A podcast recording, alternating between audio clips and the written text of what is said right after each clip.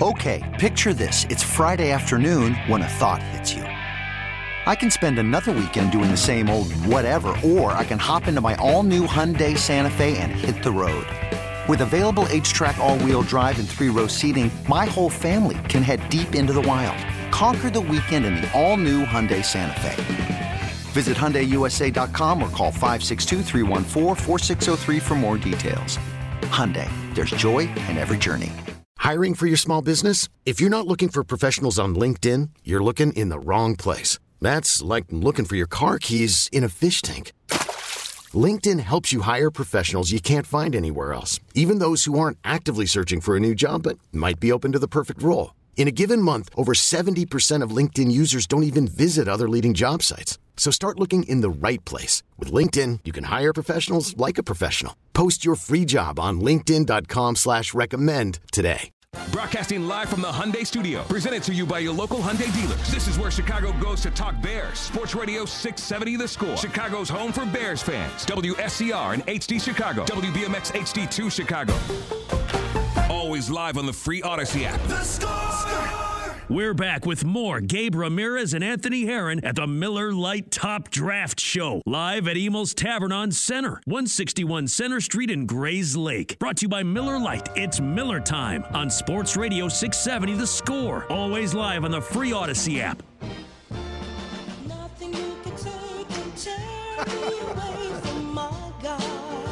Look at this. That's why we have great producers at the Good song choice. Sean Sears holding us down. All right, it is time for my guy. It's a game we're playing here on 670. The score is Gabe Ramirez, Anthony Herron, and the game is simple.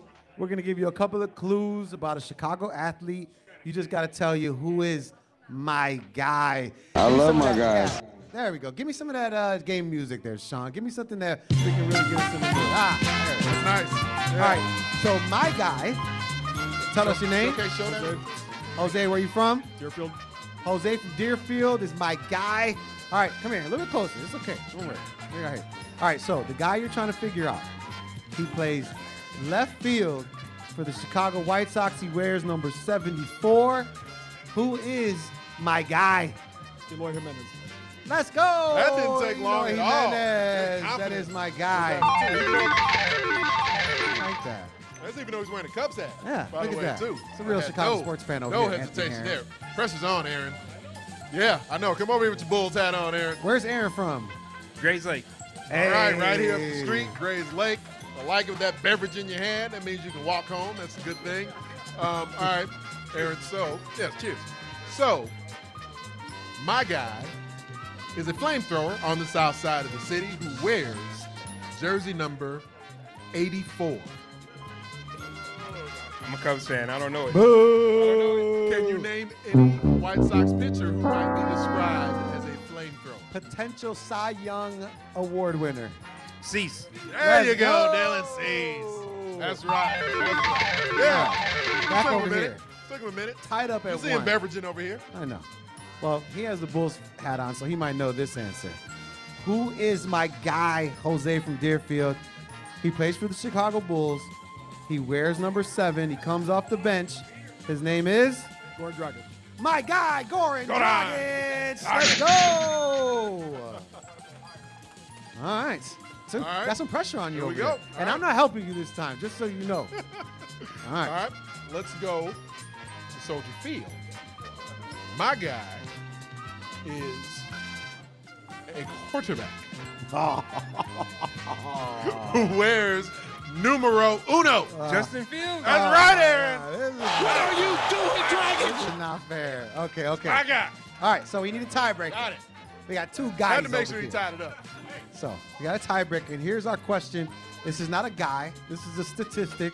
Whoever gets closest wins the coveted prize that we have. That we don't even know what it is, but you win it coveted. though. All right? Highly coveted. coveted prize. All right. Speaking of Justin Fields, a lot of people obviously we know he can do his thing with his legs. They're worried about the passing. You know how well he's doing. How many pass attempts does Justin Fields have on the season? 200. 200. Adam, what say you over there? 170. The correct answer. Who do you think's closer? Do you think it's Jose or do you think it's Adam? 200 or 170? The correct answer 207 pass Oh, attempts, Justin Fields. almost on My the guy. Very impressive. Very impressive. All right, walk right over there. All right, Aaron. I- You I leave Appreciate that. with nothing. with nothing. Maybe we'll get you a Miller Lite over there. I'll take care of you right over there on the other side. It's my I like guy. that guy. My guy. Right here on 670, the score. It's Gabe Ramirez, My Anthony guy, Harris. Andy Reid. He pulled up all the my guy clips. You guys having a good time out there? Y'all feeling good out there with the Miller Lites? Emails in Grayslake. That's right. Uh, we are hanging out, man. So I was telling you, you know, I got my father-in-law here. I've noticed that. So Grays yes. Lake, people are like, oh, Uh-huh. you, oh, you probably never get up to Grayslake. Get out to Grayslake all the time. Come All here, damn time. near every week. Like a local. So he can uh, take care of the kids, so we can go Oh, on you a fit date. in so well over here. I here. know that's right. Yeah. Try to tell him, get out the house, come hang out, pops. Let's go, let's go have a Miller Lite and, Glad you and made chill it. out. Look very comfortable here too. Yeah, I'm glad. I'm glad you showed up uh, Uh-huh. right here. Shout out It to all the time, no doubt. um, but you know, we mentioned some guys here in the city, Ant, Right. and you know, obviously Justin Fields is that guy right now in the city of Chicago. I mean, you could point to some other sports, you know, like a Zach LaVine, a DeMar DeRozan. You know, in basketball, obviously, we mentioned Dylan Cease, a Cy Young candidate there. But who would you say is that top tier guy? Would you say it's, it is Justin Fields in the city of Chicago? I think certainly at the moment that's that's what it is, and it, it you know there's very little in the city of Chicago, very little in the sports world that that moves the meter like the Bears, especially when there's excitement around the Bears. Like there, there's a reason, even in seasons where there may not be big expectations for the Bears from a win-loss perspective, why you still see them on national TV. You know, like, nobody really thought the Bears were going to be a playoff team this season or anything, but we've already seen them on Monday Night Football and Sunday Night Football and Thursday Night Football. You know, we, because folks know there, there's usually interest, and then especially now that we're getting to this stretch of the season where you have one of the most one of the most talked about playmakers in the sports world as the Bears quarterback, then that that meter of expectation, that meter of interest just continues to ascend. It's why, you know, frankly, it's why ratings are so good on Bears Post Game Live right now, man. Over on 32, folks are tuned People in, recognize us. trying to see that spot where they know they're going to get live Justin Fields after the Bears game ends. They're going to get live Matt Eberflus, hearing them break things down. And just think, what if they do, wait, wait, it's this season or next season, start to actually compile some wins here. And for right now, and I'd be curious, like you and I have kind of talked about the periphery of it a little bit, but curious for, for your take on, and maybe this will be a, a straw poll we can do in the room here later as well, just how concerned, because one thing to think, all right, it's nice to see them execute late in game, but just from a winning games perspective, how, how big a concern do you have about that at the moment? Just to see them, not only it's nice to see Justin Fields emerging, but do you have much concern yet for actually just seeing the Bears truly win games? I think I'm more concerned about what losing does to the locker room. Mm-hmm. I think that, you know, when you're talking about Coach Eberflus, I feel like I would run through a wall for him. Just the way he speaks, he seems to have everything you'd want from a head coach in the National Football League. But I feel like that only goes so far if you're losing games. How can you lose, you know, seven out of eight, eight out of 10, and really still try to coach these guys up that are not necessarily sure that they're going to be on this roster next year, right? A lot, like uh, we were talking to Clay Harbor earlier, a lot of these people are auditioning for the team in the upcoming future. But if you're losing games, you know, you, are you, not that he's going to lose the locker room, but I'm sure guys care a little less. But when you win, when you're able to sprinkle in some victories, you can kind of get that rah rah spirit going. See, guys, I told you, championship habits, winning habits equates to victories, and it'd be it'd be good if you beat the Lions. And then it, it, you- losing to the Atlanta Falcons isn't as bad. And then you go face the Jets, and you might feel like you have a chance still, right? But if you lose to the Lions, you lose to the Falcons, where is your heart at? Where is your mind at when you're going up against the Jets, or for that matter, Aaron Rodgers the week after that, the Yeah. Eagles and Jalen Hurts, uh, J- Josh Allen uh, after that with the Buffalo Bills? You want your guys up for All those these games. quarterbacks you're going to refer to as trash at some Oh, point damn when the right. Bears are getting ready to face them. Only when they're facing the Chicago Bears, like I do week in and week out. But to me, that's the part where I really struggle with when it comes to these victories, and and and and Justin Fields too. Because one thing that I really appreciate, you said I'd love for you to speak on, is, is you're not concerned.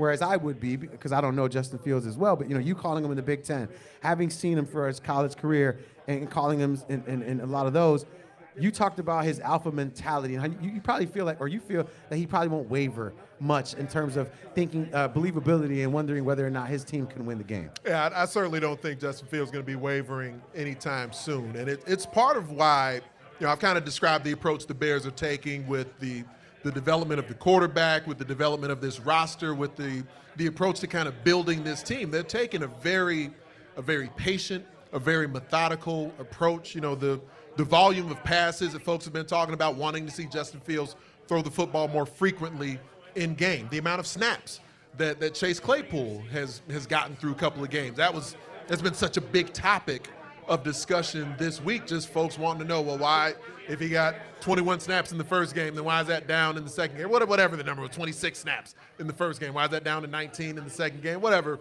the number ended up being, but it seems to me that at, at every turn, from Ryan Poles to Matt Eberflus, that that they're doing things in a very patient way. They're not trying to they're not trying to force feed players into positions that they're not showing they're prepared for yet. They're not trying to force feed scheme into scenarios that don't necessarily suit this squad. The, the, Bears right now, especially the coaches who are dealing with these players day in and day out, they're coaching and they're scheming to win the games while at the same time, Ryan Poles at the top of the heap there has not put a roster together that's that's resourced in a way where they're going to win at a high level. But it seems to me the coaches are still managing things and saying that if Justin Fields throws the ball 44 times, 45 times, 50 times, that doesn't necessarily, our offensive line isn't suited for some volume passing attack right now. Our quarterback isn't necessarily suited for some volume passing attack right now. Our receiver corps isn't suited for some volume passing attack at the moment, but we're scoring points. We're moving the ball. We're getting pieces that will likely be here moving forward, accustomed to the system in place, and then putting ourselves in a position to build off of that steadily, methodically. There's seven games left in this regular season, and it definitely looks like Justin Fields is going to be here for multiple years beyond this. Who knows? Maybe the next decade beyond that, but at least a couple of more years as they watch him continue to develop. So I don't I don't yet need to watch Justin Fields throw it 44, 45 times. I don't need to see him do that before the end of this season. Would it be interesting? Would it be intriguing? Would it be fun? Sure. And I think there's a chance. It will likely happen at some point before the end of the season where we see 30 plus pass attempts, but part of that will be on Justin Fields because there's 30 something pass attempts being called, pass plays being called in game. Some of those are turning into scrambles, some of those are ending as sacks. So I do think the approach that's being taken by the Bears offensive play caller, it suits the quarterback and his development, the offensive line, the receiver corps in their development. And we're going to get to watch a lot of this magnificent young playmaker as a quarterback here in the city of Chicago. And as we do, what they ask of him as a passer will continue to evolve. They're just taking what I what I evaluate as a very patient and methodical approach in how much they're asking of a passing attack that right now just isn't isn't fully developed yet. Yeah, and as we see, it's, it's equating to some some heart, heartfelt losses. How do you think Justin Fields is handling losses this year compared to last? I feel like it might have affected him a little more last year just because of how things were operating and the style in which they were losing. Where this year you're still seeing some growth. How, how do you feel like he's handling the two? I think that you know, like I referenced after the Miami game, I think that was such the Miami game was such a supernova performance for Justin Fields. The three touchdown passes, the 178 rushing yards, the historic sort of element of that, being NFC Offensive Player of the Week in a loss. I think all that, you know, it did. It it was a loss that still had some luster to it. But there have been certain individual games, like that Washington Commanders game, a game that the Bears left the field feeling like they should have won. Done more in the red zone. And there were opportunities to make plays that weren't made. Some by Justin Fields, some by playmakers around him, where they outplayed Washington and lost that game. Detroit in a very similar category. They outplayed the Detroit Lions and lost that game. And it, it, felt like a game, not, not necessarily a game that the Detroit Lions won, it felt like a game the Bears lost. And so I think that's even more crushing in those scenarios. So I, I do think that his, uh, we were, we were coming up here, we are talking about maturity, and I just, Justin Fields just, he, he showed up here in Chicago just as a as a formidable individual, just as a very mature and, and certain young man. And so I, I think that losses bother him. He didn't come to the podium for almost an hour after the game or whatever. I, don't, I don't anticipate that's going to be the case after every single loss, but That'd be me, and I'll be so salty. yeah, I'd be every like, time man, I really don't want to talk to these time, people be today. the chief petty officer you know after me. every loss. I, I'd be like two hours. I'd be like Prince. I'm not coming. Just let out. 'em wait. I'm gonna wait. Let 'em wait. If they want to talk to you, they gotta wait because I'm not gonna be here. But I think you're absolutely right. I think the biggest difference is this year. Like you said, against the Lions, he says to himself, "Okay, I'm never throwing a pick six ever again." Right. Right. He knows. Now, that he can specifically, I think it was a, a, an interception in that scenario, like a screen pass that he definitely should have just thrown away. Right. I don't think he was saying this is the last pick six he'll ever throw. I think he was talking about the last pick six. I, I think he was saying that that is the, the last time in that scenario that comes up. Like when I have a screen pass Okay. that I obviously should have just dirted Okay. and I didn't dirt it. I, I mean, maybe maybe somebody Yeah. asked him. If I don't. That's what I wanted. That's what I heard in my head as a bear. Well, right, fan. yeah, I mean, and maybe it will be. Hopefully, it's the last pick six he ever throws. I- But my, I took it more as that scenario. I know specifically the mistake I made there, and I'm not going to repeat that obvious Right. mistake of forcing the ball on a screen pass that had been sniffed out. Right, because regardless of the direction, you love what he's saying, right? Yeah, Ultimately, which is he, he has faith in himself. He, he knows that there's approval. Whereas last year, I felt like it was like, yeah, team sucks, we suck, I suck. I mean, just that's what it is, you know. Like, Uh, and this year, it's like, no, I can't wait to get out there next Sunday, Right, and that's right. the, that's the beauty of Justin Fields. There was so much for him still to figure out last year. There's so much for him to still figure out from this point this year, but you can see him getting it. We're, we are in the early stages of him getting it. And it, the, you, you and I were talking about a little something last week. I, I want to make sure the folks at Emil's, uh, at, at emails get a chance to hear it too. I know we got some college football playoff conversation we're going to get to in a moment. Maybe when we come back on the at the bottom of the show because the the ceiling for Justin Fields, I think folks folks don't necessarily appreciate what the ceiling for this quarterback can be based off of what they're seeing right now because he's being what the way we're seeing him execute the quarterback position is being categorized in a certain way that fits the way he's playing, but it's not the way he's always mm. played the position. I want to make sure that, that I illuminate that for people a little bit later. Yeah, we'll get a chance to discuss that a little bit later. Can't get enough Justin Fields talk. Everybody Oh, wants yeah. to hear about the starting quarterback of the Chicago Bears, but mm. Anthony Herron Drink it in. It always goes down smooth. Uh, as Anthony Herron was mentioning, mentioning, we do get the opportunity to talk some college football next. Bill Bender will join us here on 670 The Score. We'll get to get his take on who the new top four are and who are some surprises that he's seen in the college football landscape. We'll do that on the other side. It's Gabe Ramirez, Anthony Herron, broadcasting live from Emails. Emails? Yeah, in Grayslake for the Miller Lite Top Draft Show. We'll be back after this. We're back with more Gabe Ramirez and Anthony Herron at the Miller Lite Top Draft Show, live at Emil's Tavern on Center, 161 Center Street in Grayslake. Brought to you by Miller Lite. It's Miller time on Sports Radio 670 The Score. Always live on the free Audacy app. We are live here at Emil's Tavern on Center in Grayslake. It's Gabe Ramirez, Anthony Herron. And you know, Ant, every once in a while, you know, people do remember that you worked on B96. It's just There we go. it's a little love. Yeah, you know what I'm saying? man. You spent a lot of time there, and you gotta, you know, people are shocked. They're like, "Oh, you, you know sports?" and you're like, "Well, yeah, I grew up in Chicago." You like just- stuff other than music? I like the Bears. I like the Bulls. I like the White Uh, Sox. right. Um, but but it is fun to be able to talk um, Chicago sports. But it, but you know what? Something else that I picked up on this year is talking about college football.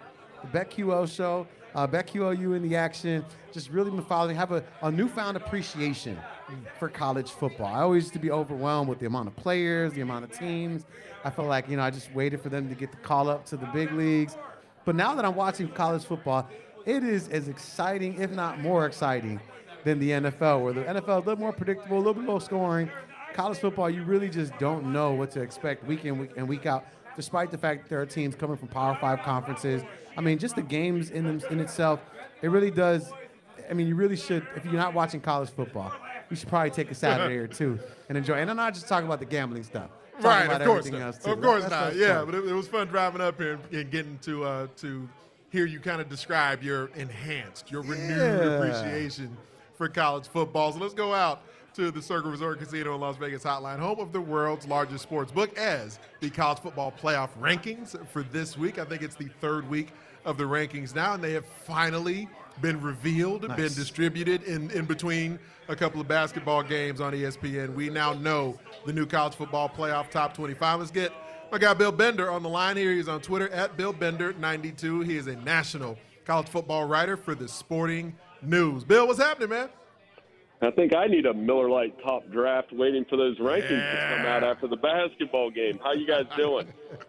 Outstanding, man. Outstanding. Really appreciate you taking the time to join us. It's a, a little later in the evening than the previous college football playoff rankings have come out because of the coverage schedule with the hoop season starting up here. So give us a, a little bit of a, an overall view of, of what came out just a few minutes ago. Any surprises in the top 25? And certainly the most interesting part towards the top? Uh, not, not. I think the top No. six is pretty. uh, Top seven's fine, right? I think uh, I don't have any major issues with any of that. Obviously, Ohio State and Michigan know what's in front of them. The four unbeaten teams. I mean, they really like LSU. And crazy part, Anthony, is uh, wins the SEC championship, they'll be the first two-loss team to make the playoff. I'm starting to accept that reality. I don't think they'll do it, but I do think that availability is there for BK and uh, the Tigers. Yeah, I mean, I, I think when you're looking at that, that Brian Kelly led team and, and who they faced this year, they, they've kind of had a roller coaster year where in the very first game of the season, you not you weren't necessarily sure you were, what you were going to get from uh, LSU, but they've settled in. The quarterback play has been well. Uh, how do you think they will fare against Georgia in that title game, assuming everything holds true? I mean, Georgia. I told a buddy this weekend. Georgia's got a NFL team, a backup NFL quarterback essentially, and Stetson Bennett. They are solid at every position. They've got two monsters at tight end, uh, two guys that are going to be playing on Sunday, and Brock Bowers and Darnell Washington. The defense is good. Um, box. I, I think they're the best team in the country, and I don't think they're going to be losing to LSU anyway. And so, with that in mind, then you feel like if LSU were to win the SEC, then they could be a two loss team to make the college football playoff. Right now in the Big Ten, Ohio State coming in at number two in the college football playoff rankings, Michigan coming in at number three. So, there's a couple of Big Ten teams that seem to be on a collision course as potentially undefeated squads closing out the regular season. Ohio State has Maryland this week, and Michigan has Illinois this week. So, you may see undefeated teams in the top three face each other to close out the regular season a week or so from now. So I'm wondering, Bill, does the Big Ten then, in your estimation, have perhaps an even better chance than the SEC to maybe get two teams in the playoff? Both teams have a both conferences have a great chance, and the SEC is a little easier with Tennessee sitting there at five. But if Michigan play a classic like 2006, 2016, where Ohio State wins a close one, and it's one of those games that we're all talking about for years. I mean, I know people that still talk about those two games. Then yeah, I think both could get into the playoff, and great for the Big Ten. Um, it's going to be a really close game when they hook up in Columbus next week. I, I- you know, it's funny when you talk when you say that, Bill. Of course, we're talking to Bill Bender from the Sporting News right here on 670 The Score. It's Gabe Ramirez, Anthony Herron at the Miller Lite Top Draft Show. Bill, you know, obviously we're in the Midwest. We got a ton of Michigan fans just, you know, roaming around the streets of Chicago. Ohio State fans as well. And so I was at a bar in downtown. I was at Theory, and I was sitting next to two Michigan fans, and they were just like, "Oh yeah, I can't wait to face Ohio State." And me, I just like a little birdie, I chirped in. I was like, "Why?" They're gonna crush you. They're gonna crush your soul. Bill, do you agree with that? Like, do you feel like there's no chance, or not no chance, but do you feel strongly about Ohio State beating Michigan? Well, you guys are in a tavern, so I tell people this all the time. If you want to win uh, some uh, some trivia, ask them. You know who you know who the last Michigan quarterback to win at the shoe was. You'd have to go all the way back to 2000, and a guy named Drew Henson. Hmm. That's the last Michigan quarterback to win there. So that's the opportunity for J.J. McCarthy. Obviously, I do think this is Mich- Michigan's best equipped team to go in there and do it because they know who they are. They are boring to watch, no question about that. But I don't think anything was bored in that locker room after they beat Nebraska 34 to three. They're a really good football team. They do it the old school way. Who's a team that right now, from a rankings perspective, is in the mix, but but you know could see some real jeopardy? Like TCU, undefeated at 10 and 0. Does TCU truly just control their own destiny? Is there any kind of jeopardy that could be there, even if they go on to win the Big 12? They've all they got to do is win out. If they lose, they're probably out. I think the most interesting team on the board right now to me is USC. They're ranked number seven. They uh, if they win out, I think they're in. If You one think- of those, uh, I think they're in. That's big. I mean, because USC, I mean, they've had a topsy turvy year as well. I mean, you know, losing on the road to Washington and, and, and you know, seeing what, what they've done, it seems like like the coach has got them together. Right, Lincoln Riley's got it rolling in. The, they've got ranked games remaining in front of them right now, so that, that could give USC a pretty nice resume boost moving forward. So then, who do you see USC in that scenario that you lay out, Bill? If they went out, who do you see them leapfrogging? Is it whoever loses between Ohio State and Michigan? Yeah, well, let's play it out. So let's say I said Georgia's going to win out. Uh, let's say Ohio State beats Michigan, and let's say TCU wins out. There's three playoff teams. So the committee would sit there at the end of the road, say, "All right, are we taking a one-loss Michigan? Are we taking a one-loss Tennessee? Or are we taking a one-loss USC that just beat UCLA, Notre Dame, and Oregon or Utah in the Pac-12 championship game, and they have a conference championship, they have a Heisman Trophy caliber quarterback, and they have those USC helmets. so, I mean, they have a brand, right? And and I think all of those things could fall into place if the Trojan. And we've seen Lincoln Riley do this at Oklahoma. What's the difference? It's just a different helmet. All right, before we, uh, we let you ride, Bill, I know it's late on the East Coast where you're at here, but we got to talk a little bit of Heisman as there's just a couple of weeks remaining in the regular season. How do you see the Heisman Trophy conversation taking shape? I think there are five guys. I think C.J. Stroud can really put his signature on it. You know, he has three tu- three games with five or more touchdowns. I think it just goes. This season. Yeah, just this season. I mean, he's unbelievable. And honestly, the best player on Ohio State's team is probably Marvin Harrison Jr., who probably could play in the NFL right now. I mean, he's unbelievable. So, and then Hendon Hooker, Blake Corum, Caleb Williams, and Drake Maye, man, down at North Carolina, they shouldn't be ranked as low as they are. He's amazing. He's got a chance to win an ACC title, and he puts up ridiculous numbers. Those are the five guys you're looking at. And if Stroud beats Michigan and has a huge game, it'd be hard to give it to anybody else. Yeah, it's it's funny you say that, Bill. I mean, I've been really big on Drake Maye. Was literally just talking to Ant Yeah, he was. about him. Of like, you know, somebody that just week in and week out is just putting up numbers and and leading his team to victory is is that Drake Maye type. But you're right, man. I mean, C.J. Stroud, if he if he beats Michigan, you know, there was a point in, in, the season, maybe like two weeks ago, where you thought to yourself, you know, could um, Alabama's quarterback, you know, if he if he won every single game and and you know won that Stetson Bennett. yeah, uh, I'm not the Alabama quarterback, Bryce Oh, Young. Bryce Young. Yeah, and we're, we're at a point where you're thinking to yourself, well, if they won out and they did win the SEC, like, could he be in that in that running again? But obviously, you know, in the position that they're in. But I mean, it's going to be a good one. I'm a huge fan of Hendon Hooker. I don't know, I, I, something about him. He has that wow factor for me, and I feel like you know he's going to be a really good pro player. Um, of those five, who do you think is going to have the best NFL career? Caleb Williams. And notice how quick I said it. I, I love his game. He reminds me of Patrick Mahomes. He's a magician with the football. Um, if I'm a, I don't want to tell you who my favorite NFL team is because I know what who I'm on the, the air Bears. with. But uh, It's the Bears, if Bill. A, It's the Bears. If a certain NFC North team moves on from a certain very old quarterback, I'd want him to replace him with Caleb Williams. I like that. I like that. Yeah, could not agree more. That would be uh that would make the the division that they're in right now, even though they're paying that guy in Green Bay fifty Hey, hey, million hey, a year hey, for hey, the time being. Hey, hey, But, hey, hey, hey. You know, We the know that's a, could that's be a bad word. very It's a bad word right there, Green Bay, uh, on this radio station. Yeah, I mean, it could be, man. Caleb Williams. He's going to be somewhere. He's going to be a high draft pick when he gets there. Bill, outstanding stuff, man. Really appreciate you taking the time to join us, talk about this college football playoff ranking that just came hot off the presses. You guys are great. Thanks so much. Have a great night. Absolutely. And let's get let's get an opportunity to talk a little bit about that. I mean, he brings up some great stuff. You know, obviously he's holding true for some victories, teams winning out. I mean, when you're really looking at the top two teams, right? The assumption is that Ohio State wins out. You got Georgia, Ohio State. I mean, everybody from three to about nine, ten, even if you want to give Utah a little bit of love, they kind of fall into that same space because if either Yeah. any of those teams were playing each other, you wouldn't have a clear cut favorite. I mean, obviously TCU with a phenomenal game against Texas mm-hmm. over the weekend, seven point underdogs and still coming out on top.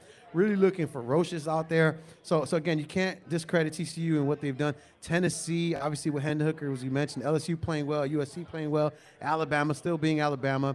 Clemson, I know they've had some injuries as of late, but who stands out to you from you know three through ten right there? Right. When you get outside the, the top 10, there's never been a team that's come from outside the top 10 at this point in the rankings. Now, three rankings in, there's never been someone to come from outside the top 10 and make that top four into the college football playoff. So that that's the range that history has told us that the four teams are in at this point.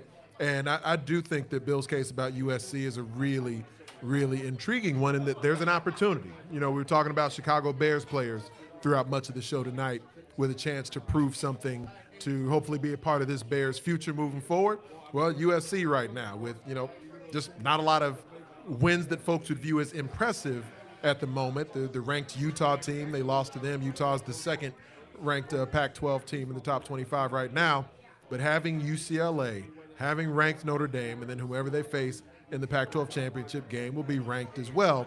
This is an opportunity for a three game stretch for the Trojans to finish up their regular season. And as much as you know, you would like to think that the college football playoff selection committee, those 13 people in a room, that maybe the the emblem on the side of the helmet shouldn't matter, but they're human. It does. And, and it seems like, it certainly feels like history has told, told us that that ends up mattering as well. And so if, if a hot USC team scoring a bunch of points with a potential Heisman finalist at quarterback, they finish with a stretch like that, it's hard to think the Trojans won't end up making the playoffs. Yeah, because I mean, listen, you can't discredit their conference, right? I mean, we're talking about some of the teams in that in that uh, conference. I mean, Oregon could have wrote their ticket to the top four had Yeah. they not lost last weekend against Washington. Right. But Washington in itself, a really good team. good I mean, squad. Good squad. So they're, they're you know, I, I know.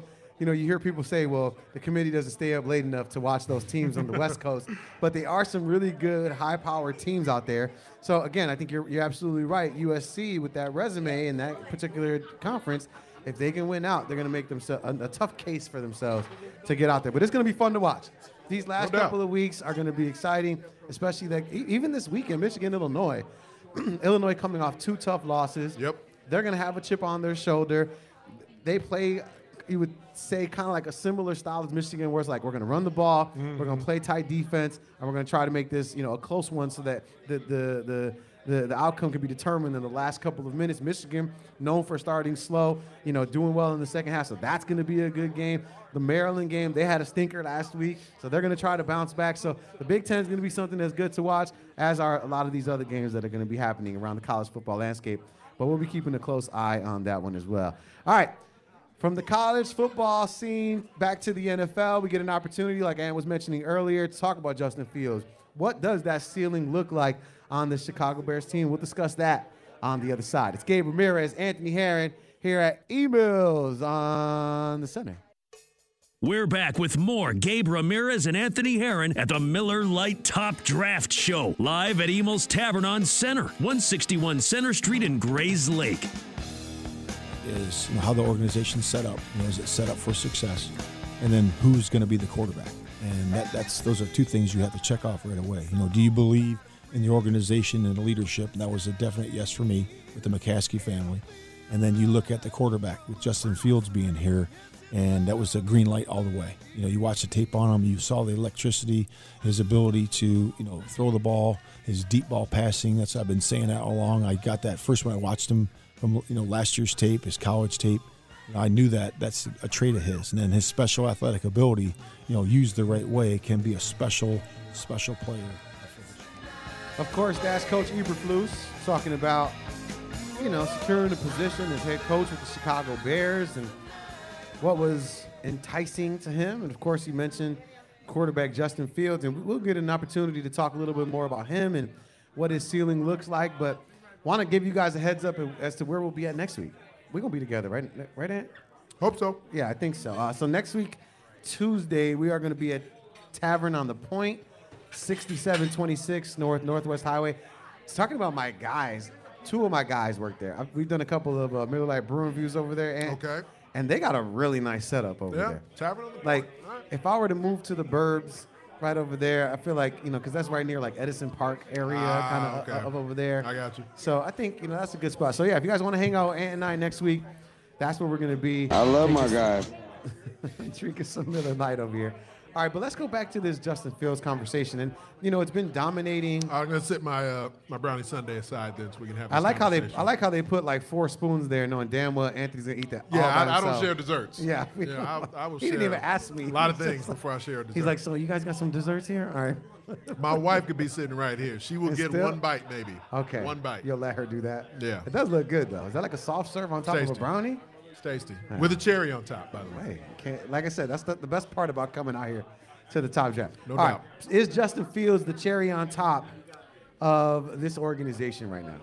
He, he's headed in that direction. I, I was very bullish on Justin Fields when he came out of college. Continue to be very bullish on him and his development. I think it's important for folks to to realize what what he has always been as a quarterback because we see this this electrifying running ability, this playmaking that he's showing that, that goes beyond just the passing ability of a quarterback. And immediately folks, you know, start asking like, is he like Lamar Jackson? Is he like Kyler Murray? That sort of thing. And he's got he's got those skills as we see. But throughout the entire time Justin Fields has been a quarterback at the high school level and at the collegiate level especially, he has not ever been a run first quarterback. Any of you who, you know, we're in Chicago. We, there's, there's a reason we only spent one segment talking about the college football playoff tonight. This is a pro sports town. No, a lot of you didn't spend a lot of time walking, watching Ohio State football. Just go back, pull up some Justin Field- Fields highlights from Ohio State. You will certainly see some of the mobility that he possesses on display. Majority of Justin Fields highlights at Ohio State are him in the pocket, him on you know sprint action, but him throwing the ball, him passing the ball with volume. This is an extremely talented and gifted thrower of the football. He's refining, and the Chicago Bears are assisting in him refining his passing abilities. And, and you see that developing virtually every time you watch him step onto the field. And so I find it really exciting that Justin Fields has been able to to show the ability to improvise that he's shown here because that's never really been who he is as a quarterback. Like like Lamar Jackson, he's always been a guy who's who's gone off script and beyond the X's and O's and, and run around, made plays with his arm and his legs. That's always been who Kyler Murray has been as a quarterback. That's not where Justin Fields is most comfortable. We're watching him develop that as a professional. I'm not sure there's ever been a guy who, once he became a pro, suddenly started to, to get better at improvising and scrambling in the way we're watching Justin Fields. So I have no doubt that as he, and, and just having a, a, a pretty good understanding of how he is as a competitor and his acumen, his preparation that he goes through, that he will continue to develop those, those aspects of being, you know, a, a more competent, more consistent pocket passer. He doesn't need to be Tom Brady from within the pocket anyway. He, he won't be that. He doesn't have to be that. But we're seeing a guy who's basically who's figuring out the other aspects of the game that that suit his God-given ability with his legs, but his arm has always been a special aspect of what he can be as a quarterback. So I, I have no doubt that that's going to continue to develop in his game. Yeah, because you, you've heard Coach Eberflus talk at length about his his accuracy downfield, the deep ball. You hear him talk a lot about that. But it was really cool to hear Eberflus talk about Justin Fields' speed because that is something that has impressed not only the fan base of the Chicago Bears but also the coaching staff. You just watch the tape. You know, you see him break down angles. You know, people have angles on him, and he just breaks them down. And that's what he has the ability to do. That his his speed is as fast as it needs to be. You know, I always say that. So the guys that are super fast, he, he has different gears than most people, and uh, he's able to pull away from guys, as you saw in that 67 yard run on that third and one. And he's also able to pull away guys, you know, from on the sideline. You know, he can do that as well and get out of bounds. But uh, he's been doing a great job with that. We just got to continue to be smart when we do it. And you, and I talk a lot about, or you actually talk to me a lot about the mental side of you know the NFL and coming in from college. I look at Justin Fields and I think about his play, and it, it's like, you know, whereas everyone had a question about him earlier in the season, and then now it seems like people have already come to the definitive conclusion, like, nope, he's that dude. Do you feel like Justin Fields has done that also in real time, or do you feel like he's always felt that way, like he was that dude, or he was going to be the dude? He's always felt like he was going to be the dude, and he's. I think he's also been realistic of of where his performances have been up to this point in his career, and that he recognizes the work he still needs to put in to get there, and it, it's a part of why he's so willing to put that work in because he recognizes that he hasn't arrived. And like he said multiple times after games, both quality games and, and poor games this season, that this isn't the best he's ever going to play. And I think especially after some of the games where he struggled where the offense has struggled and he addresses the media, faces the media afterwards, and says with confidence, like in, in full throat, that this isn't the best he's ever going to be. That he means that. He believes that. And he knows the abilities that he possesses. You know, there's a reason he he fell down, you know, down the, you know, outside the, the top 10 in, in Right. the draft in the way that he did. And Justin Herbert fell in the draft a little bit because you do, when you're evaluating quarterbacks, you would like to see more nuance to his passing ability than what showed at Ohio State. But they had lethal receivers at Ohio State, and he had a lethal deep ball at Ohio State and lethal mobility. So they said, all right, let's hold the ball. If protection breaks down, extend the play and gun it downfield to Chris Olave and throw it deep to Garrett Wilson or throw a screen pass to Jaxon Smith-Njigba, and a bunch of big plays get made. And they, they made hay with that, and it worked for Ohio State in their offense. But and Justin Herbert had a, a very similar situation. Not not the type of receiver talent at Oregon, but an offense that basically counted on the screen and the deep ball, the screen and the deep ball. And there wasn't a lot of nuance to the way that Herbert threw the football. So when you're evaluating a quarterback coming out of college and you're not seeing anticipatory throws, you're not seeing touch passes, you're not seeing nuance to the offense, then that, that can affect the evaluation. Both guys fell lower than than their their traits, than their abilities would end up, you know, indicating that they should have. And that was why I asked Trent Dilfer about that yesterday. Just in comparing those two similar types of evaluations coming out of college, and, and Herbert has picked it up quickly as a passer. Fields is continuing to grow as a passer and certainly showing that playmaking ability with his arm and his legs. So it, it feels like, man, this is a really exciting time to be a Bears fan and to, to be hopeful about what this quarterback position with Justin Fields at the helm can end up meaning for the Bears moving forward. Yeah, because I mean, I mean, is that really a question? when, true, you're right, Sean. Uh, the, thinking about you know Justin Fields and where he's at. I mean, obviously, you know he has the confidence of the Bear fan base, and I think for me, what I'm looking for next is him having the ability to make the guys around him better. And I think we're going to be able to see that with Cole Kmet, Byron Pringle, Chase Claypool. You know, we know what you can do, Justin. We know how good you are, but now can you lift up the other guys around you to make them better, so that that way the team can be better as a whole. And I think Cole Kmet's a great example of a guy who who has connected well with Justin Fields. And Darnell Mooney has connected well with Justin Fields. Not just the, the connection quarterback passing the ball to pass catcher, but connecting it as people and the Yeah. respect, the deference that, that they both show towards Justin Fields. And, you know, he's, you know, I, I was hopeful about the Bears maybe developing Mitchell Trubisky in his time here. As soon as they drafted him, I said, right, that, that's a reach. I don't know why they're doing that. It's just the latest kind of overdrafted player for Ryan Pace, but put him in the right situation and maybe there's something to mold there. But Mitchell Trubisky, as soon as first time you watch him address the media throughout his time in Chicago, never seemed like a real formidable individual, like a guy with real agency. From day one, Justin Fields, like when he was in college and back in 2020, his second year at Ohio State, when the world shut down and college football was maybe going to go away because of COVID, the dude at whatever he was, like 19, 20 years old, went on Good Morning America and did an interview, like a very nuanced interview, talking about COVID, the desire that himself and other Big Ten athletes had to play the game in a safe manner, the hopes that he had to be able to complete that season with the Buckeyes, but doing so with the trust that he would put in the Big Ten Conference and in medical officials to make the proper decision. Like it was just you know, that type of to command that stage. It doesn't necessarily. That's not what you know a main ingredient that makes him a great quarterback, but just that stage to to go on one of the biggest shows in television in the midst of the onset of a global pandemic and just talk about in a very adult and nuanced way about the hopes to play the game and do so in a safe manner when nobody knew what was happening. He didn't do it in a way like just some immature kid who felt like someone No. had taken his ball and gone home. He did it in a very mature and adult way because he is a very mature young adult. And I I think that aspect, as much as anything, the mental and emotional aspect of who he is as a person with those God given physical abilities that he has, sky's the limit.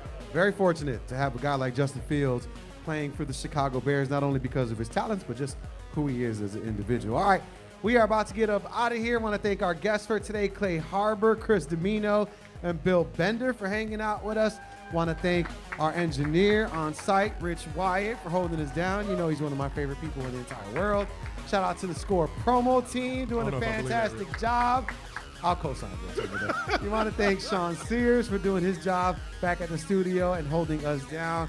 All right, next week again, Tavern on the Point, 6756 North Northwest Highway. Make sure you guys came coming out with us. It's Gabe Ramirez, Anthony Herron saying goodbye at Emil's Tavern on Center for the Miller Lite Top Draft Show. Hasta la.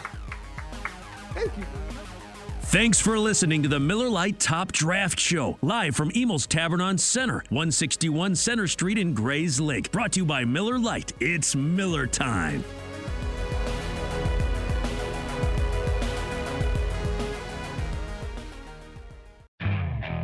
Okay, picture this. It's Friday afternoon when a thought hits you. I can spend another weekend doing the same old whatever, or I can hop into my all new Hyundai Santa Fe and hit the road.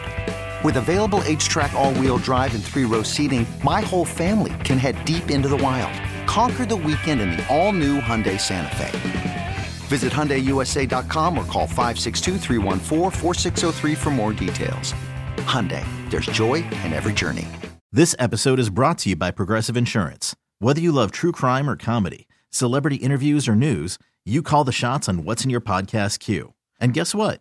Now you can call them on your auto insurance too with the Name Your Price tool from Progressive. It works just the way it sounds. You tell Progressive how much you want to pay for car insurance, and they'll show you coverage options that fit your budget. Get your quote today at progressive.com to join the over 28 million drivers who trust Progressive. Progressive Casualty Insurance Company and Affiliates. Price and coverage match limited by state law. T-Mobile has invested billions to light up America's largest 5G network from big cities to small towns, including right here in yours. And great coverage is just the beginning. Right now, families and small businesses can save up to 20% versus AT&T and Verizon when they switch. Visit your local T-Mobile store today.